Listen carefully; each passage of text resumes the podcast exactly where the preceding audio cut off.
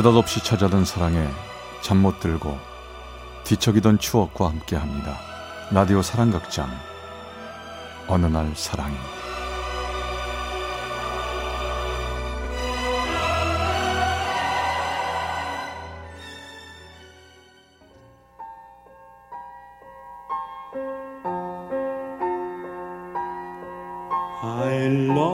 사랑의 체험수기 어느 날 사랑이 제 106화 진정한 사랑 A love I never thought I'd find.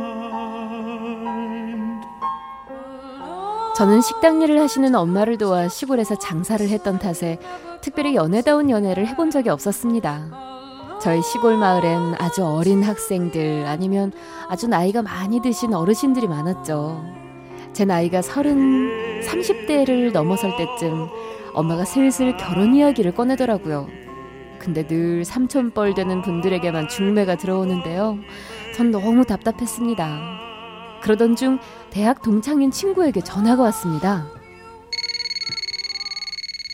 여보세요? 어, 수정이니? 나야, 은미. 어머, 은미야. 웬일이야, 전화를 다 하고. 아, 예, 다른 게 아니라 내가 동호회 사람들이랑 이 근처에 왔는데 네 얼굴이나 보고 갈까 해서 네 식당으로 가도 될까? 우리 식당에 온다고? 어, 그래, 얘, 나야 좋지. 오랜만에 네 얼굴도 보고. 그럼 얼른 와. 한 시간 후, 정말 친구 은미는 사람들을 잔뜩 이끌고 우리 식당으로 왔죠. 식당 앞엔 자동차들이 여러 대 줄지어 섰습니다. 차에서 내린 사람들은 가족도 있었고, 연인도 있었고, 그리고 우리 또래 남자분들도 있었죠. 은미야, 어, 동호회라고 하더니 웬 차가 이렇게 많아. 무슨 차 동호회니? 아, 아예 내가 여자지만 차를 좋아해서 같은 차 타고 다니는 사람들끼리 모이는 자동차 동호회에 들었지.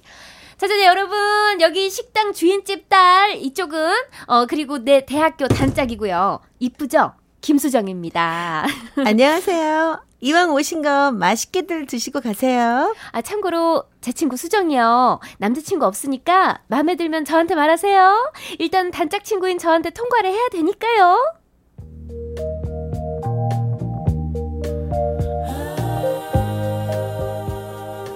분위기는 화기애애해졌고 비슷한 나이돌의 사람들과 어울리는 게 몇 년 만인지 그날은 친구 덕에 즐거운 시간을 보냈습니다.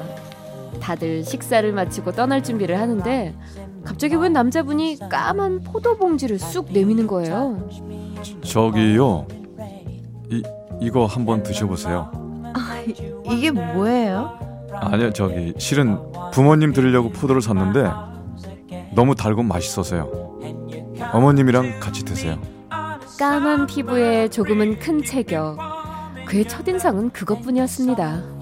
그런데 그가 포도를 건네고 간 후 왜 나한테 포도를 주고 갔을까 하는 생각에 저는 며칠 동안 가슴이 설레이더군요. 그러던 어느 날 그때 왔던 그 동호회 사람들 몇 분이 저희 가게를 다시 왔습니다. 그 남자도 있었고요. 근데 그들 중 한 눈치 없는 남자가 이러는 겁니다. 저기 혹시 애인 있어요? 아, 아니 없는데요. 그럼 우리 동호회 대장 민성이 형 어때요? 민성이 형. 진짜 남자답고 괜찮은데? 민성이라는 사람은 제가 마음에 든 그 사람 바로 옆에 제일 나이 많은 형님을 말하더군요. 저는 왠지 기분이 나빠서 돌아섰죠. 근데 바로 그때 저기 수정 씨. 이따 오후에 혹시 시간 되세요? 아, 왜요? 저 아, 그냥 같이 영화나 보러 갈까 해서요. 영화요? 좋죠. 그럼 얼른 준비하고 나올 테니까 잠깐만 기다리세요. 전 정말 뛸 듯이 기뻤습니다. 그래, 그도 날 좋아하고 있었구나 싶었죠. 저는 있는 멋, 없는 멋 다 내고 나갔습니다. 그런데 밖에는 그 사람만 혼자 있는 게 아니었어요. 그 사람, 그리고 그 문제의 형님이 같이 있더군요. 우린 차 한 대로 한 시간 거리에 있는 극장을 갔습니다. 둘만의 데이트가 아니었죠. 영화를 보는 내내 저는 영화보다는 그 남자가 저한테 관심이 있는 건지, 아님 선배 형님을 소개시켜 주려고 그런 건지, 그것이 궁금했습니다. 그런데 그날 밤 집으로 돌아온 후 문자 한 통이 왔습니다. 영화 재미있었어요? 저도 오랜만에 본 영화라 즐거웠어요. 승준 씨에게서 온 문자였습니다. 그 문자는 저를 더 헷갈리게 했죠. 그래서 저도 문자를 보냈습니다. 잘 도착했어요. 덕분에 영화 잘 봤어요. 그리고 전에 포도 잘 먹었어요. 라고 답장을 했죠. 그리고 다음날부터 우리는 많은 문자를 주고받게 됩니다.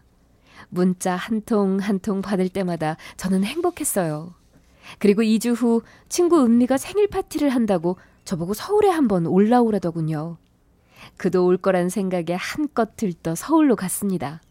그런데 거기서 만난 그 사람은 마치 모르는 사이처럼 제게 말을 걸지 않는 거예요. 게다가 은미는 그에게 이렇게 묻더군요. 아, 참, 승준 오빠. 요즘 여자친구랑은 잘 돼요? 한참 티격태격 하는 것 같더니. 어? 어, 어, 그, 아, 그, 그, 그래, 그렇지 뭐, 그냥. 여자친구? 전 순간 너무나 놀랐습니다. 버젓이 여자친구가 있는 남자가 연인인 양 제게 문자를 보냈었나 싶은 생각에 저는 너무나 화가 났습니다. 그 사람도 당황했는지 제 눈을 마주치지 못하더군요. 전 친구에게 몸이 안 좋다고 핑계를 대고 그 자리를 나왔습니다. 그런데 그가 따라 나오더니 저를 붙잡더군요. 아, 저기요, 수정 씨. 잠깐만요. 잠깐 얘기 좀 해요. 이거 나요. 저 그쪽이랑 할 얘기 없어요. 저 기분 나쁜 거 알아요. 하지만 제 얘기 좀 들어보세요. 대체 무슨 얘기를 들으라는 거죠? 그래요. 나 여자친구 있습니다. 근데요, 벌써 안 만난 지 석 달도 넘었어요. 정말 확실히 정리하려고 했었다고요. 그게 저랑 무슨 상관이에요? 아니 그런 말을 왜 저한테 하냐고요. 저는요 그쪽이랑 아무 상관없는 사람이잖아요.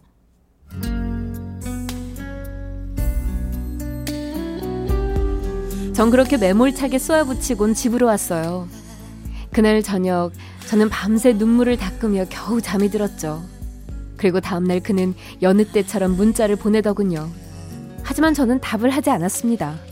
그 다음 또 그에게 문자가 왔고, 그러나 저는 또 답을 하지 않았죠. 그렇게 며칠이 지났을까요? 일도 손에 잡히지도 않고 시무룩하게 가게에 앉아 있는데 많이 보던 차 한 대가 가게 앞으로 멈춰 서더군요. 그리곤 그가 내리는 거예요. 한 손엔 정말 큰 꽃다발을 들고 말입니다. 그는 가게 문을 열고 들어와선 다짜고짜 절 보더니 이러는 겁니다. 여자친구 있었다고 말하지 않은 거 정말 미안해요. 근데 나한테도 한 번쯤 기회는 줄 수 있잖아요. 사람이 살면서 인연을 만난다는 게 쉬운 건 아니지 않습니까? 수정 씨를 만나기 전에 다른 여자 만난 건 사실이지만 양다리 같은 거 뭐 그런 거 정말 아니었다고요. 난 그냥 깨끗하게 정리하고 정식으로 사귀자고 말하려고 했던 건데 수정 씨 나한테 한 번만 기회를 줘요. 한 번만. 그 사람은 눈물까지 글썽였습니다. 그의 눈물을 보고 제 마음은 이미 그를 용서했죠. 그때 깜짝 놀란 엄마가 주방에서 나오셨습니다. 아이 무슨 일이야? 둘이 왜들 그래요? 아, 아 안녕하세요 어머니. 사실 제가 수정 씨 많이 좋아했습니다. 어머니만 허락해 주신다면 정식으로 사귀고 싶습니다. 허락해 주십시오. 당황한 엄마는 씩씩한 그의 모습이 마음에 드셨는지 바로 그러시더군요. 아유 나야 당연히 오케이지.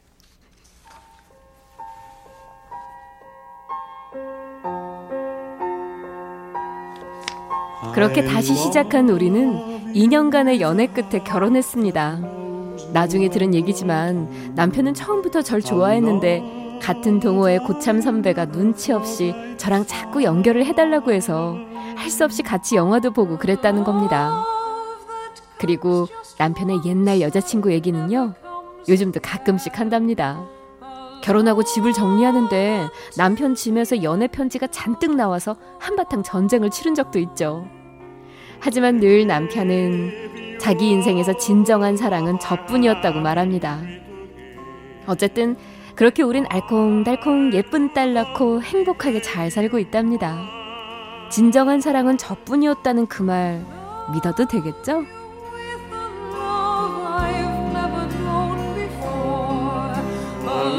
어느 날 사랑이 제 106화 진정한 사랑 광주 북구 독림동에서 김수정 씨가 보내주신 사연이었습니다.